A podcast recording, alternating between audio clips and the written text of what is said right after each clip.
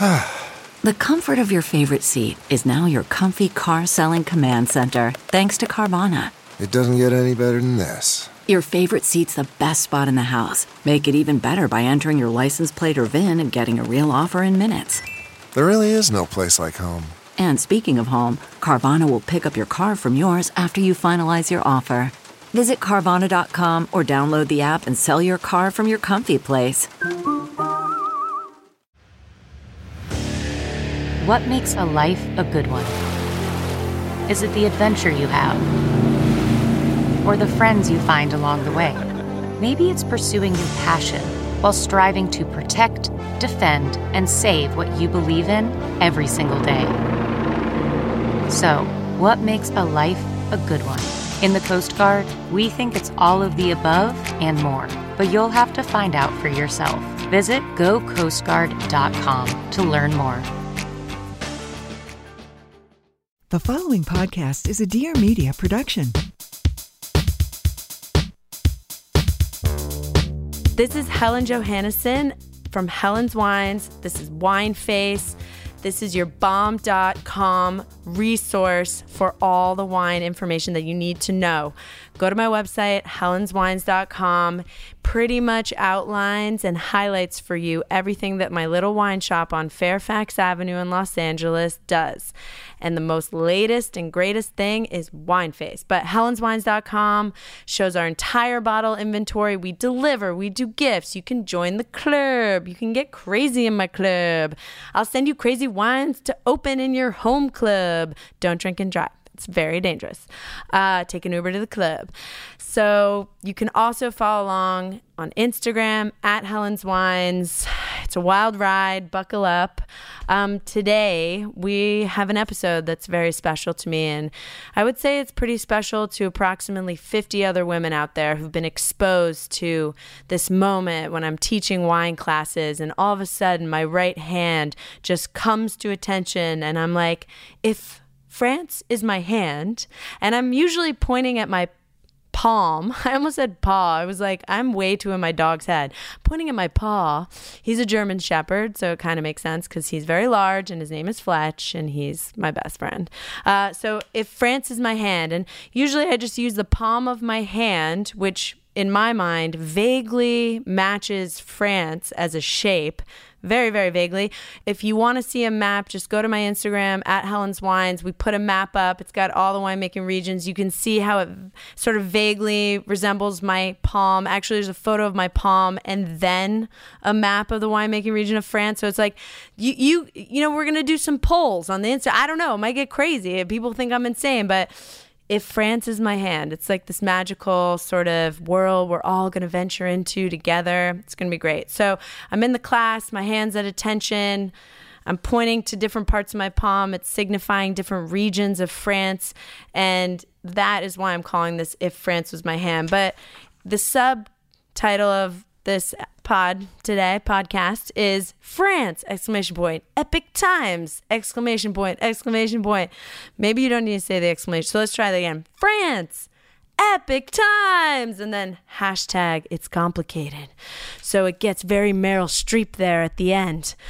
Basically, I wanted to do a discussion just introducing some terms that you see on French wine labels. Now, this is not terms like terroir. We've talked about that, where it's like the geological substructure and topsoil that is like gemmy and awesome and what makes the grape the grape. But these are these fucking terms that sommeliers like me, but not like me. So they throw these terms around. They throw them in your face like little shrimp, and they're in first class and you're in coach, and we're just not doing that anymore. So we're going to go over some terms. Then I want to talk about the primary winemaking regions in France uh, and and the A O C laws. So the whole reason, let's start with the laws, Break, breaking the law. And we we might break the law on this podcast. I don't know. T B D. We're still young. But uh the A O C, or the Appellation d'Origine Contrôlée, these are the laws that govern wine, cheese, butter. Pretty much they regulate all agricultural products coming out of France. Every country has it, but in France it's the A K A A O C. The long term is Appellation d'Origine Contrôlée, and This is where we start, because without these laws, pretty much everything I'm going to say after doesn't really make sense. So the laws are dictating a lot of different things. But really what they're mostly dictating is boundaries of geographical areas that are then denoted as winemaking regions. So what's crazy about France is that it's so complicated, hashtag it's complicated, because the regions are identified by where they are. The town, like if it was New York and they were growing grapes like called Xanadu, and like the only place that you, they grew Xanadu is in New York, you buy a wine and it would say New York and it wouldn't say Xanadu. Now this is a very weird example, but I'll give you another one. You have a wine like Sancerre. Now everyone's like, I get this a lot in the shop. This is a tip- typical comment. I'm looking for a white wine. I really want one, and I want a white wine, and it's crisp. And I'm like, yes, let's get you a crisp white wine. What do you like?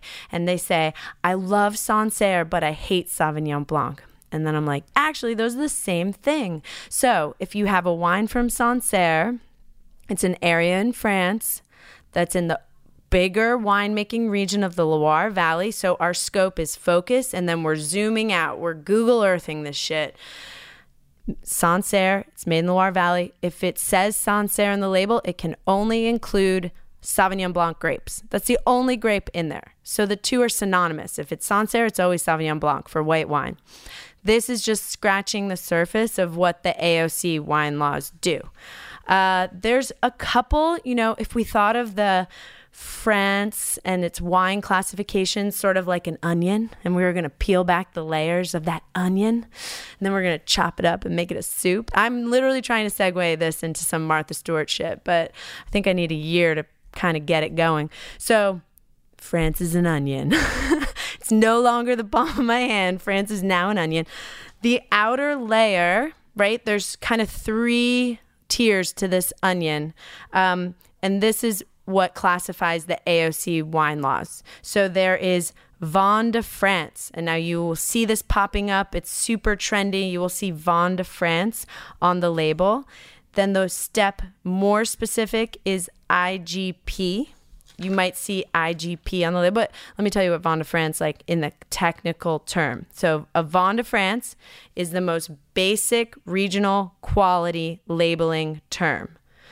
So if it says Vin de France on the label, it means that that wine could be from anywhere in France, or it could be a blend of two different regions.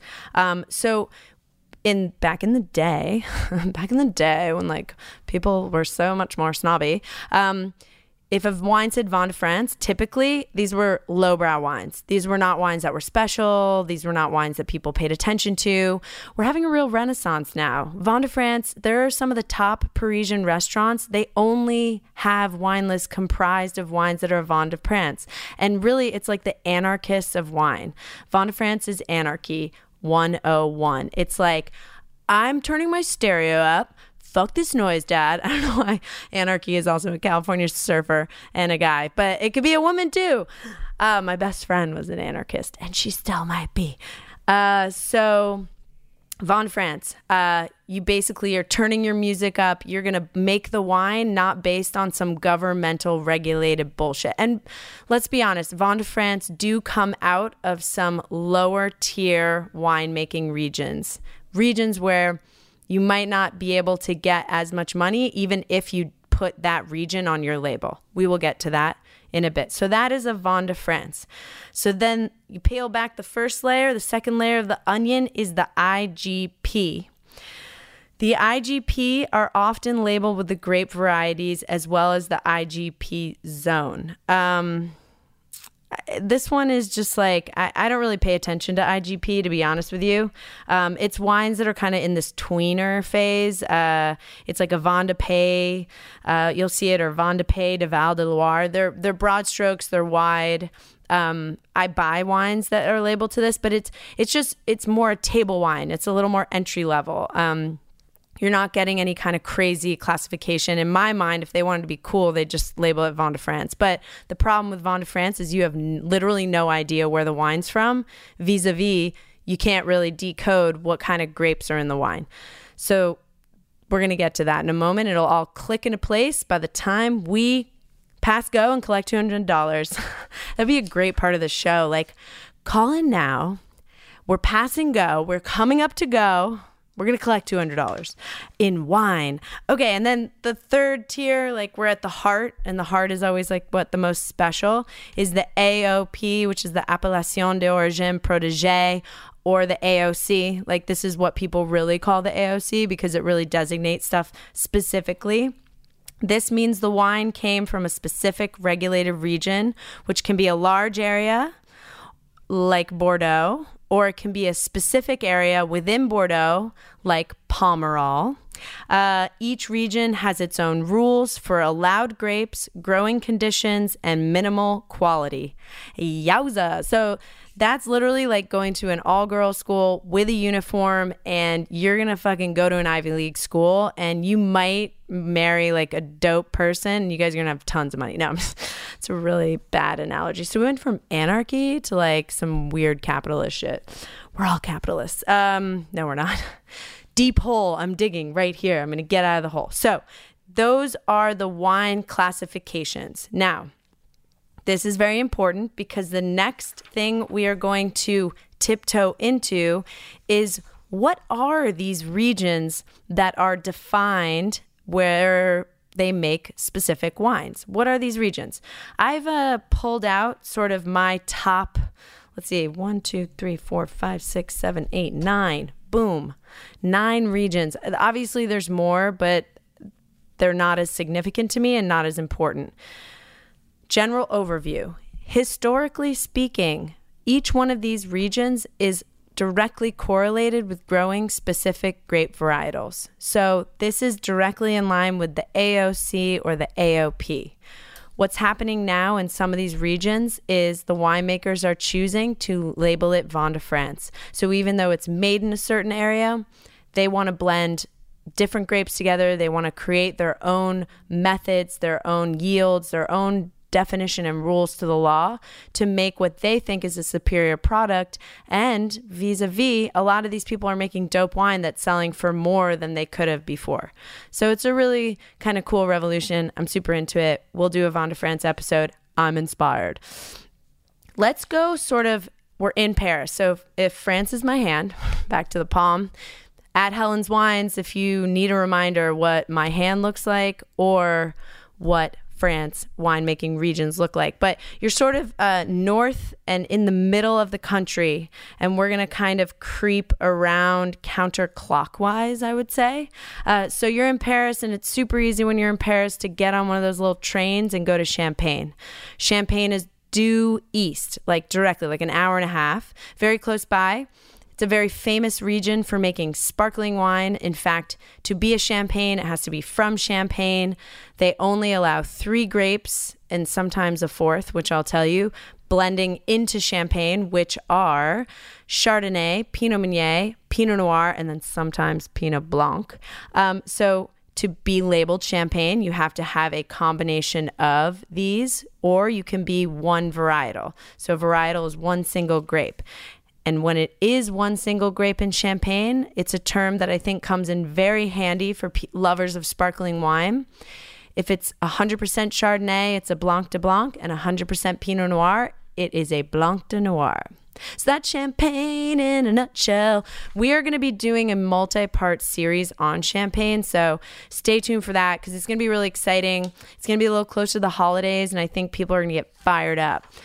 Next area, we are creeping counterclockwise, so we're going even farther east. Uh, we're near the border in an area called Alsace. Alsace kind of thinks of itself as its own country, which I think is so rad, and they're so independent and so cool. Um, but they have their own kind of style and unique way of growing wine. They do a thing called co-plantation, which means every other vine is a different kind of grape. That is a generalization. They don't do that completely, but it's very unique to this area in France. Nobody else is doing it. So they might have Riesling and then Pinot Blanc and then Gewürztraminer, which is like a really intense grape, and we will talk about it at some point in time. So that's Alsace, a very traditional area, but they produce wines that are more floral. They're pretty. They're dominated by like grapes like Riesling, Pinot Gris, uh, a little Gewürztraminer, stuff like this. So that is Alsace. I put it up for Alsace. So, so far we have Champagne, Alsace. Alsace is very famous for white wine. Then you keep creeping down the border south. You're creeping down the edge of my hand, and you enter into this hilly region called the Jura. It's spelled J U R A, and it's everything's really small production, and they grow grapes that are not grown really anywhere else, and they are confusing to people. Poulsard, Savagnin, I mean, come on, Poulsard and Savagnin, Trousseau, they make beautiful, almost fairy-like light extractive wines. They're gorgeous. The white wines are slightly oxidized sometimes. We're doing an episode on the Jura faux show. Creep a little bit west and you hit an area called Burgundy. So we're just talking about the big overall region. So we got Champagne, Alsace, Jura, Burgundy. Burgundy is the home to Pinot Noir for red wine and Chardonnay for white wine. Mic drop, enough said. There's going to be like a twenty-part series on Burgundy that's going to blow everyone's minds, and some people might like scratch a chalkboard, but we're going to conquer Burgundy together, and I'm excited, and maybe we're going to travel to Burgundy and do some live casting. I don't know, like talk to the vines. Hello, Pinot. You go south from Burgundy and you hit Beaujolais. Beaujolais, synonymous with Gamay. That's the grape that grows there. These are juicy, fun, fresh, disco, fun, fancy-free wines. They're awesome. They're delicious. They're red wines. They're killer. You go south from Beaujolais, so we're creeping on the bottom of France. You hit the Côte du Rhône. The northern Rhône, it's a valley that runs north to west, is dominated by a grape called Syrah. It's some of the most noble. Batman meets Robin. They team up, and then they also add a girl to their gang. It's like the best Syrah ever. White pepper, like purple flowers. It's so good. You go down the Côte du Rhône. This is where all of those Côte du Rhône blends live. And then you get in the south and you're in Châteauneuf-du-Pape, which a lot of people know. I like to call it Châteauneuf-du-Pape. It's where Grenache, the grape Grenache, is mo- more widely grown. But the larger area is the Côte du Rhône. Then you're basically in Nice. You're you're eating seafood and little langostinos, and then you creep west along the coast and you enter into a region called the Languedoc. The Languedoc is big and roaming and has so many different terrains and demographics and climates. It's one of my favorite growing regions. It's a big place that has really mobilized the Vin de France movement. It used to be used for a lot of shitty mass-produced wine, like factory wine, and people have been like rising up and taking back the land since the seventies. So that place is sick. So then you're going to creep a little bit like northwest, and we enter into an area called Sud-Ouest, and it's sort of the area in between Bordeaux and Languedoc, and that area is just like the Languedoc, got up-and-comers, super cool areas. It's the only place in France where they really grow Uh, Malbec, which people seem to just like freak out and lose their shit over. Then you creep northwest into Bordeaux, the most regal. Bordeaux's dope. They make great red wines. I think sometimes Bordeaux can be a little boring, but I've been tasting some really exciting ones. It's usually a blend or a single expression of Cabernet Sauvignon, Cabernet Franc, and Merlot. At times, there's a little Petit Verdot, which is a red grape varietal, blended in. Um, Bordeaux is broken into the left bank, the right bank. It's very West Side Story. We are doing an episode on Bordeaux for sure. And then you start going up and you hit, you kind of bisect this region that stretches east to west, bisecting France. So if you cut my palm into two, it's one of my favorite areas. It's called the Loire Valley. It starts over in Nantes, so on the Atlantic Ocean, and it travels along a river all the way west to Sancerre. And it's amazing, and it's very diverse. They grow a lot of different varietals. Um, the Loire Valley has so many different sub-appellations. Uh, it's it's really transformative. And so you guys get it, right? That was like France in a nutshell. Uh, so those are big, broad, overarching regions. Now within each of those nine regions, what turn, starts like churning into a mindfuck is there's many sub-regions, and each of those sub-regions is identified with a specific style of wine and a specific grape or grapes are grown. So come with me, children. We are going to journey on this together. That's what Wine Face is for. I'm going to put on a brave one, brave face, brave wine face. And we're just going to slowly get through France. I, I wanted to do this If France is My Hand overview because a lot of people are so, so intimidated by the topic, and we need to get our machetes out and be like, I understand champagne. Ha ha. There's also a couple terms that are universally used in winemaking in the world. I use them a lot. Somms use them. Nobody understands what we're talking about. It's completely obnoxious, and it makes, I think, people feel belittled sometimes to use them and not explain what it means. A word like cépage, cépage. Uh, so cépage is a great word. I have started not using it because I realized people didn't know what it me- meant. Um, but it re- literally refers to what kind of grapes are in that bottle of wine. So if you say, what is the cépage? They would say, it's one hundred percent Cabernet Sauvignon.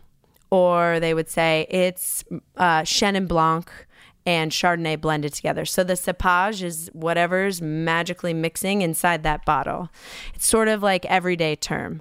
Um, a chateau is a winery. It's just a fancy word for winery.